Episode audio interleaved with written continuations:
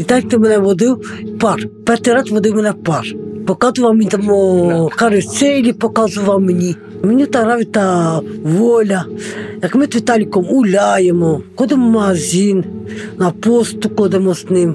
Оце та лучше. Ну тут воля, воля, воля. З вами подкаст Всюди люди, і це історії людей з психічними розладами, які живуть за високими парканами державних закладів. Мене звати Маргарита Тулуб, і у нашому другому епізоді будемо говорити про те, чому ж так мало людей отримують умріяний шанс вийти з психоневрологічного інтернату. Ну і як всі ми можемо це змінити.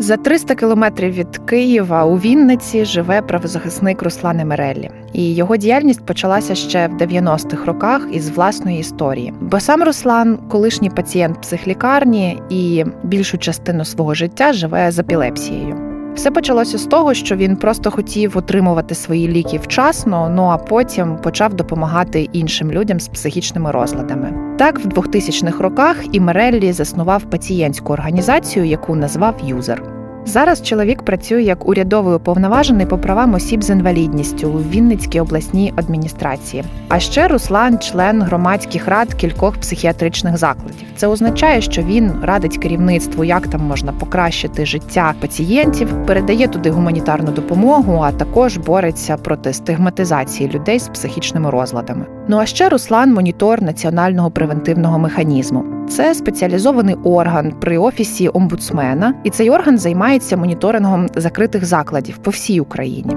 Тобто Руслан часто без попередження відвідує психоневрологічні інтернати, тому що він прагне покласти край нелюдському поводженню там. Якби не переконання Руслана, то і його найближча людина, а це брат Віталій, міг би теж опинитися в психоневрологічному інтернаті. Зараз Віталію і Миреллі 44 роки, і з дитинства він живе з важкою формою ДЦП. Останні 10 років Віталій визнаний недієздатним. Це означає, що чоловік не може вчиняти ніякі правочини, а його опікуном є Руслан. Зараз психічний стан Віталія майже стабільний, проте так було не завжди.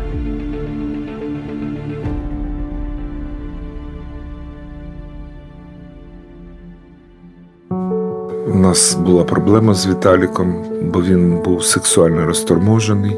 Ходив собі, просто ходив, гуляв, напише собі записочок. Хочу кохатися, приходь до мене на чай, давав номер телефону наш домашній і нашу домашню адресу. У нього було день народження, і ввечері, десь 8 чи 9 годин вечора, він виносив мусор, вийшов без майки.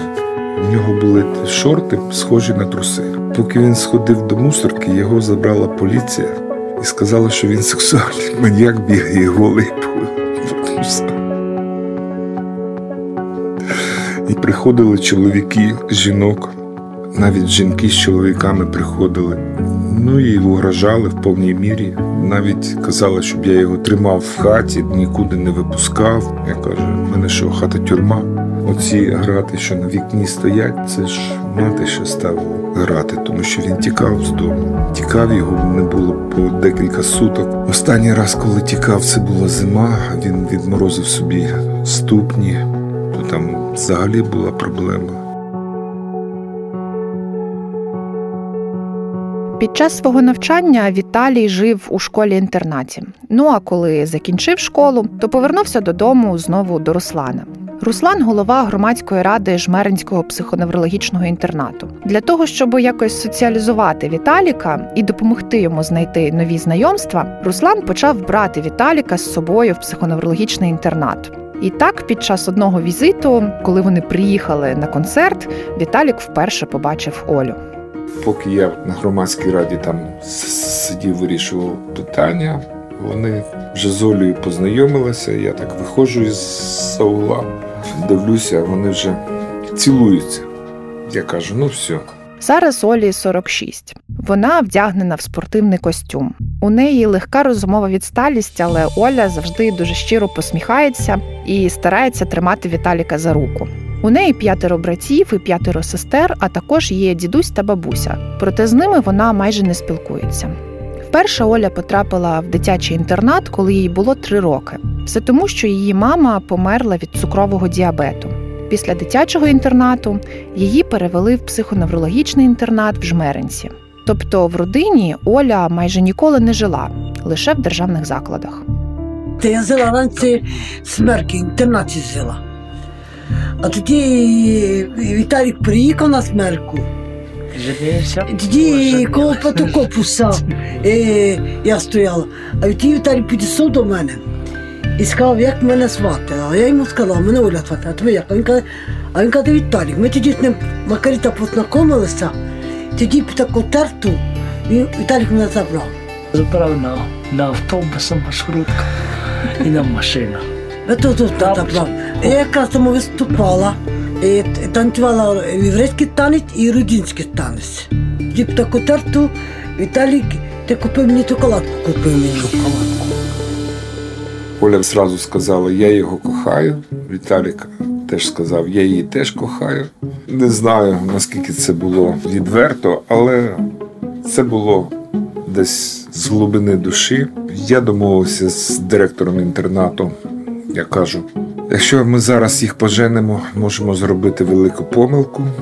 Я кажу, давай ми її візьмемо на місяць у відпустку.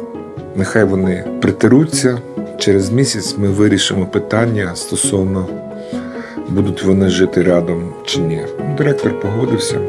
З появою Віталіка Оля не лише відчула, що ж таке справжня любов, а й отримала такий очікуваний і такий рідкісний для мешканців психоневрологічного інтернату шанс шанс вийти у вільне життя. Тип таку терту ми тоді почали з ним гуляти таку, показувала йому палату, де я там раніше жила. Ми тоді пішли до іншого кабінет, там е, сиділа Маріна, Рустан, а ми на дзвоні з сиділи. Тоді Рустан каже, е, Маріна каже, Оля, ти толатна е, з Віталіком жити? А я кажу, я толатна.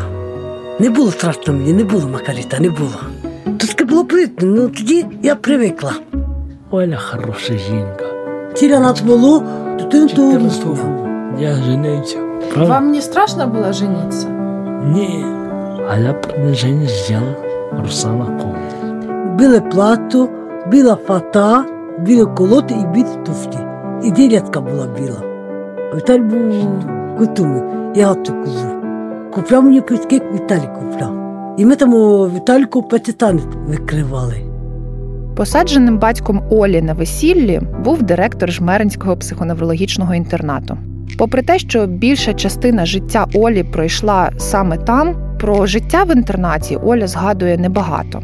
Вона постійно повторює про те, як її там навчили в'язати серветки, як вона там танцювала, як вона співала, або як в інтернат приїздили різноманітні комісії і міжнародні гості. Тому я виступала, я зала, їхала на виставку, їхала я. І тому я гуляла, і тому палати нас були. Тому телевізор дивилася я. Їхали тому на поле, їхали. Ну, цицатами я їхала на поле, тому садили помидори, тому садили цицатами садили.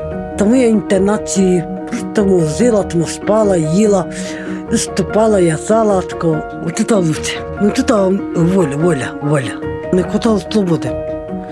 Тільки магазин і город, і назад тоді на смерку. Тільки от після виходу з інтернату Оля мало що вміла робити самостійно. Готувати її навчила нині вже покійна дружина Руслана Марина. Довгий час Оля просто спостерігала за тим, як готує Марина, потім робила все це під її керівництвом. Ну а тільки потім пробувала бодай щось готувати самостійно. Ну, Для неї все було нове. Вона намагалася щось робити, ну так, бути постійно на глазах, питати, чи все вона робить правильно, щоб її хвалили. Вона і зараз в неї це залишилось. Там приготує, я поїм. Вона каже: Я гарно приготувала. Я кажу, да, гарно, гарно. Іноді кажу, що там солі не, додавали чи ще щось. Все буду знати. Тобто вона хотіла сподобатися більш мені з жінкою, ніж самому Віталіку. Але для мене було навпаки, щоб вона подобалась Віталіку, і що їхні відносини і відчуття були щирі. Ну так, на сьогоднішній день і сталося. І вона зараз як повноцінний член сім'ї.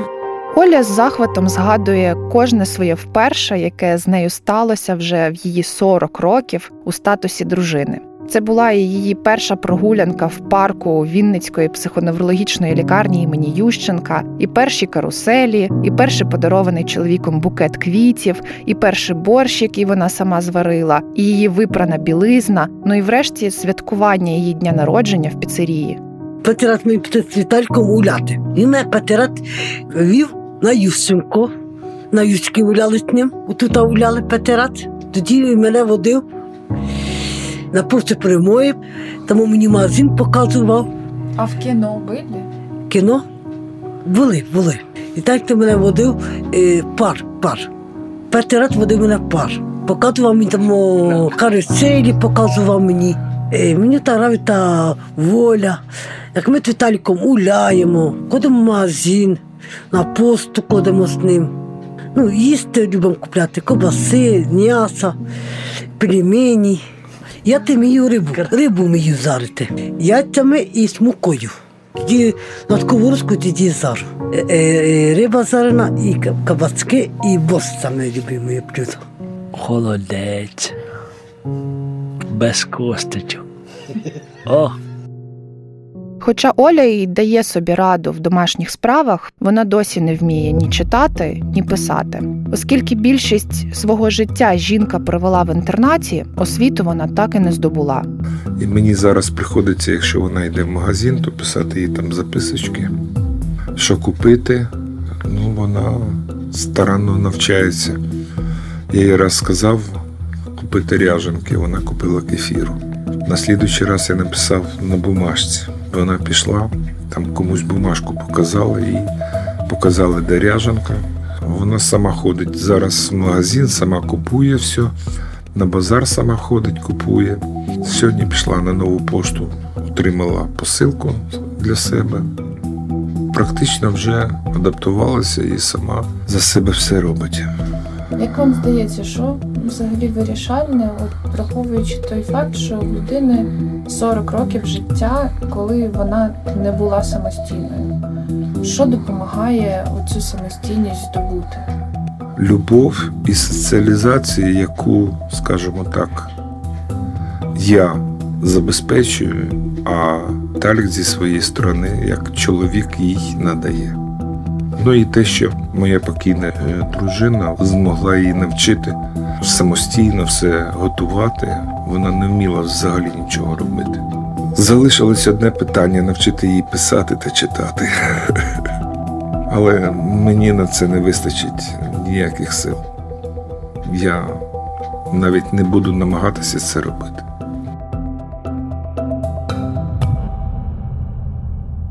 Зараз Віталік і Оля живуть в одній квартирі з Русланом, проте вони мають свою окрему кімнату. З того часу, як Віталік зустрів Олю, він більше не намагався познайомитися з жінками на вулиці, не потрапляв у відділок поліції, і взагалі життя родини стало набагато спокійнішим. Тепер у Олі є її домашні обов'язки. Вона доглядає своїх домашніх улюбленців, це шиншила і кішка Муся, а також готує їсти. Ну а Віталік допомагає прибирати в квартирі. Він любить пилососити і підмітати. До пари приїжджають в гості їхні друзі, але Оля і сама тепер часто їм може зателефонувати. Інколи пара разом повертається в колишній дім Олі в інтернат. Проте насправді не всі мешканці раді їх там бачити. З'явилася дівчинка одна, і коли я приїжджав, то вона так вголос проклинала Олю за те, що вона пішла, а її залишили. Вона так прямо підходила до мене і казала, що вона така, то вона така, то будь вона проклята. Лучше б я до вас пішла, я вмію більше. І це, це дійсно так було. Це як конкуренція за вихід на свободу. Да. І якщо ви неї спитаєте, де ліпше, питали, да? бо вона раніше сказала, що на свободі ліпше, ніж в інтернаті. Бо інтернат це тюрма. Хоча це не тюрма, але для них підсвідомості воно вважається як тюрма. Для вас, пане, це тюрма? Ні, для мене ПНІ це не тюрма, це один із виходів держави, де можуть е, утримуватися люди з психічними розладами, у яких немає соціальних відносин в суспільстві, немає родичів або родичі їх кинули. Ну, те, що в ПНІ на сьогоднішній день в нас немає соціалізації, реабілітації та все таке інше. І якщо вважати, що в ПНІ 96% людей не мають ніякої освіти, то про яку соціалізацію ми можемо говорити, якщо ми кажемо, вони будуть отримувати соціальні послуги, будуть виходити у світ. Як вони будуть виходити у світ, якщо вони просто безграмотні?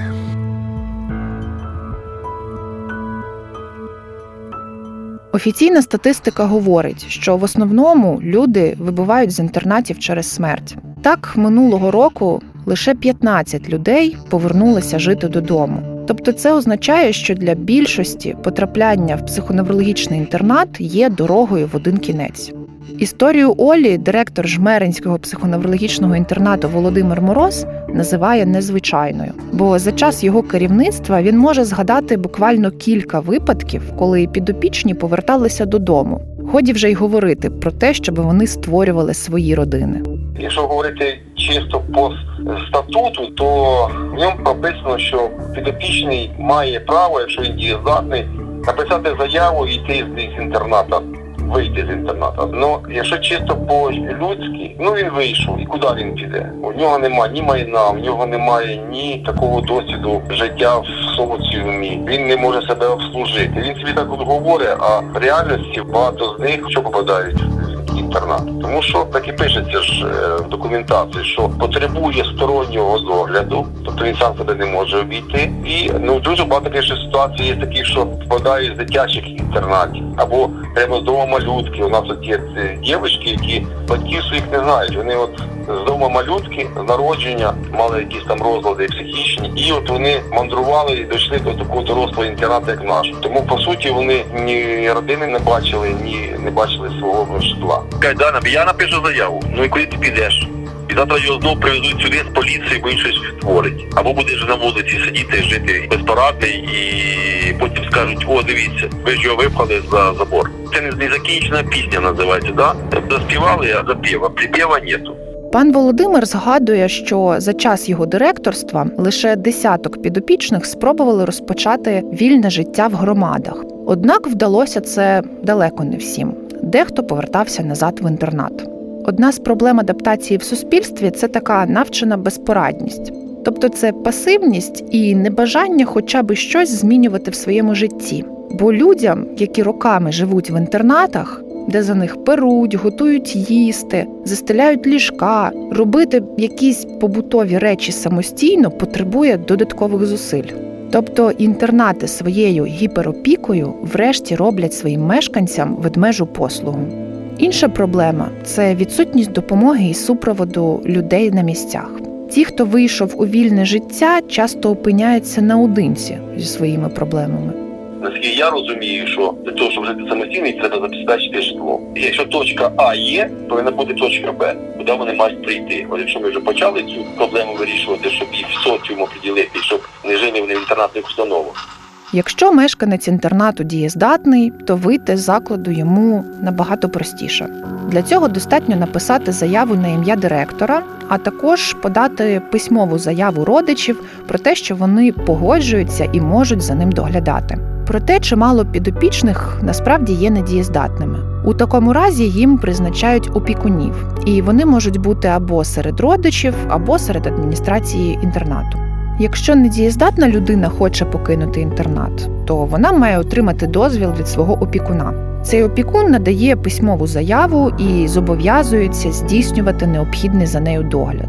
Проте чимало людей потрапляють в психоневрологічні інтернати не тому, що їм потрібна стороння допомога, а тому, що їм просто немає де жити. Частина потрапляє сюди з дитячих інтернатів, тобто фактично все своє життя вони не мають жодного контакту з рідними. Ну і непоодинокі випадки, коли родичі позбавляють людину дієздатності, тому що керуються своїми фінансовими цілями, наприклад, прагнуть привласнити житло або отримувати соціальні виплати. Колишній директор центру психічного здоров'я МОЗ, а тепер правозахисник Сергій Шум, прагне змінити українське законодавство. Він не любить психоневрологічні інтернати, називає їх радянським пережитком, бо для нього вони місця ізоляції. Вам дуже пощастило, що ви взагалі знайшли людей, які вийшли з ПНІ. Бо наша система побудована була і є таким чином, що люди, які туди потрапляють, вони звідти майже не можуть вийти. Позиція основних європейських правозахисних організацій однозначна. Вони вважають, що такі спеціальні установи для лікування хворих з психічними розладами просто повинні зникнути. Бо саме їх існування порушує права людини. Ці заклади придумані для того, щоб там ізолювали, дискримінували, а іноді піддавали тортурам або насильницькому лікуванню.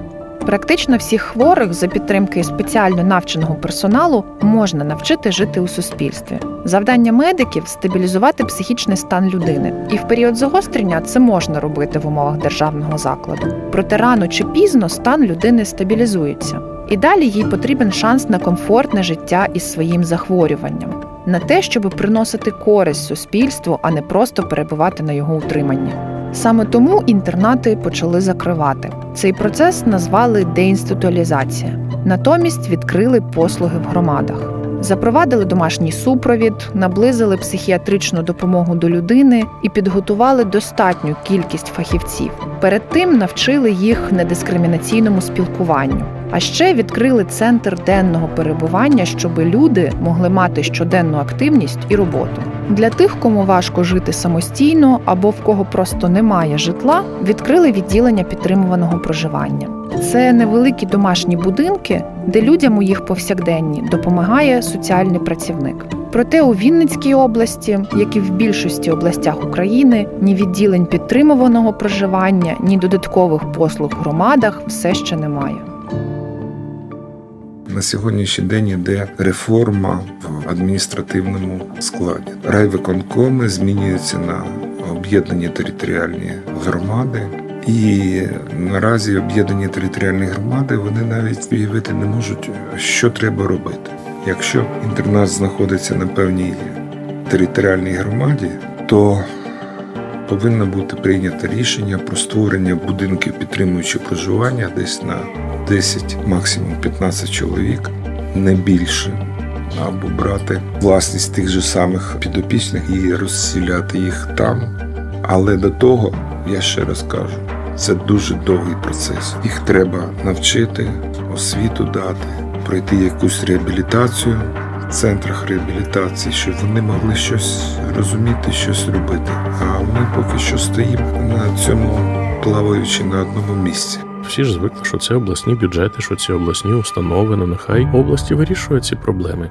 А про те, що можна надавати ці послуги за місцем проживання і отримувати відповідне фінансування, ну можливо, не всі про це знають. Не можна зараз закривати інтернати і казати все, йдіть всі на вулицю або йдіть всі додому. Давайте створимо альтернативу спочатку. Давайте ми відкриємо ці будинки підтриманого проживання, а потім вже будемо говорити про е, якусь реорганізацію інтернатів. Цієї ж думки дотримується і львівський психіатр Орест Сувало. Він вважає, що перш ніж закрити інтернати, потрібно впевнитися, що ми маємо системну допомогу для людей з розладами, і про те, що люди не залишаться на вулиці. Неможливо в один момент взяти закрити всі інтернати, тому що ми тоді не можемо забезпечити добре перебування і перехід цих людей в громади без попередньої роботи, тому що є ризик так званої трансінституціоналізації, коли люди, які опиняються на вулиці, вони відповідно тоді попадають в систему в'язниць. Тому такий ризик також є, і в багатьох країнах це було. Сама децентралізація відбувалася з торкату та непослідовно, і тому багато людей, які мали психічні розлади, попали в інші інституції вже такого пенітенціарного характеру. Тому тут потрібен цей баланс, розуміння, зваженість, політична воля і готовність цей процес почати. Е, з іншого боку, в нас нема до кінця розуміння, що це таке і для чого це потрібно. І скажімо, якщо говорити про такий політичний рівень, там локальний чи національний, то як правило, локальний, зокрема, місцеві політики вважають, що це є такі інтернати бюджету, утворюючи установи для певних там сіл, тому що цей інтернат є далеко від районного центру, ще далі від обласного центру. Люди з села працюють в нього, і тому тут є ризик велике збурення людей, тому що вони втратять роботу. Попри те, що Європейський союз десяток років активно фінансує процес трансформації закладів, у деяких європейських країнах інтернати так і не зникли. Навіть більше їх відремонтували і зберегли.